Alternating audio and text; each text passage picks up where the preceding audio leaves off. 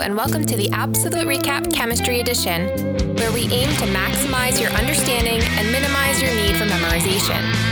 Each episode will recap content, skills, and test taking tips to help you succeed in May.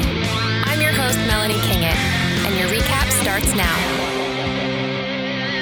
Hi, and welcome to the APsolute RecAP Chemistry Edition. Our first few episodes will review some introductory chemistry content that is essential knowledge for the AP course. Today's episode will recap atomic structure and the history of atomic theory. An old chemistry joke goes like this Never trust an atom, they make up everything. But let's get serious. If atoms make up everything, then what is an atom? And what is an atom made of? You are not the first to ask this question. We actually have to go way back in time to start looking for an answer. Therefore, this episode will recap the history of atomic theory and atomic structure, as you will need it in your chemistry class. Let's zoom in. We'll start our journey about 450 BC. History wise, we are in classical Greece, and that is where we find Democritus who first established the idea of atoms. In his thought process, he hypothesized that when you keep splitting material, you will eventually get to a point where you can no longer do so. Your particles are indivisible, or in Greek, atomos. Not very creative when it came to naming, but let's think of making that paper airplane again. Your frustration about it not flying very far doesn't stop at ripping it once, not twice, but you keep going until you can no longer divide it. It is indivisible, at least for you. Democritus was a philosopher who influenced Western culture in many ways but his idea had one huge flaw. he didn't have any scientific proof. It was, however, a really good hypothesis because it took more than 2,000 years until scientists actually gathered evidence. Fast forward in time, and let's travel to England to meet John Dalton, a chemist, physicist, and meteorologist. Using improved balances and working with gases and establishing atomic weights, Dalton was able to provide some scientific proof for Democritus's hypothesis. All matter is composed of extremely small particles, atoms, which cannot be subdivided, created, or destroyed. Dalton's work goes way beyond atomic theory, and we will actually meet him again in another episode when we talk about Dalton's law of partial pressure. We are now entering a few very exciting decades of discovery with scientists that actually knew each other. First, meet J.J. Thomson, a real wonderkind, who was admitted to the University of Manchester at the age of 14. 14! Can you imagine? Just think about what you did when you were 14. And let's compare it to JJ.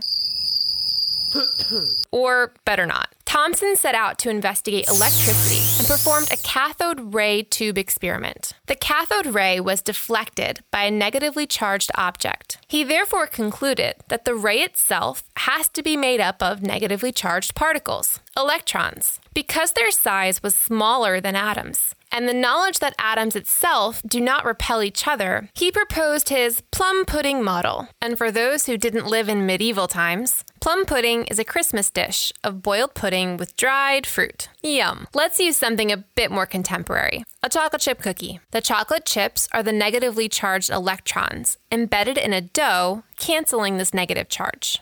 Next, meet Ernest Rutherford. His studies focused on radioactivity, working closely with Hans Geiger and Ernest Marsden. You might have heard of the Geiger counter, measuring ionizing radiation, and named in Hans's honor. These three set up the famous gold foil experiment, in which they bombarded gold foil with positively charged alpha particles. If Thomson's model was correct, the particles should move more or less undisturbed through the gold foil. But things didn't go as planned. When do they ever, especially in science? A small portion of particles was deflected in wide angles, some even thrown back to the source. To explain these results, Rutherford proposed that a very small part of the atom has to be made up by densely packed positive particles. Welcome to the stage, protons and the atomic nucleus. Rutherford further hypothesized that the nucleus has to contain some type of glue so the like charged particles don't repel each other. This was proven by his associate James Chadwick 12 years later. Is there more? Yes. We now know that Democritus and Dalton's atomic theory has to be modified. Atoms are actually divisible. We have positively charged protons as well as neutrons in the nucleus and negatively charged electrons surrounding them. But where are those electrons? That is a much harder question to answer than you can imagine right now. But let's introduce Niels Bohr, a Danish physicist and student of Ernest Rutherford's. To understand his atomic model, think about an onion, but there's really no reason to cry. Bohr's atomic model shows the atomic nucleus, with protons and neutrons in the center of the atom. The electrons travel around the dense nucleus in defined circular orbits, like our onion rings. And that is where most physics and chemist students wish history had taken another 2,000 year break. But it didn't. Bohr's work laid the foundation for quantum mechanics, a field that made a cat very famous, even more than Grumpy Cat. But in this recap, we're not going to go there for now.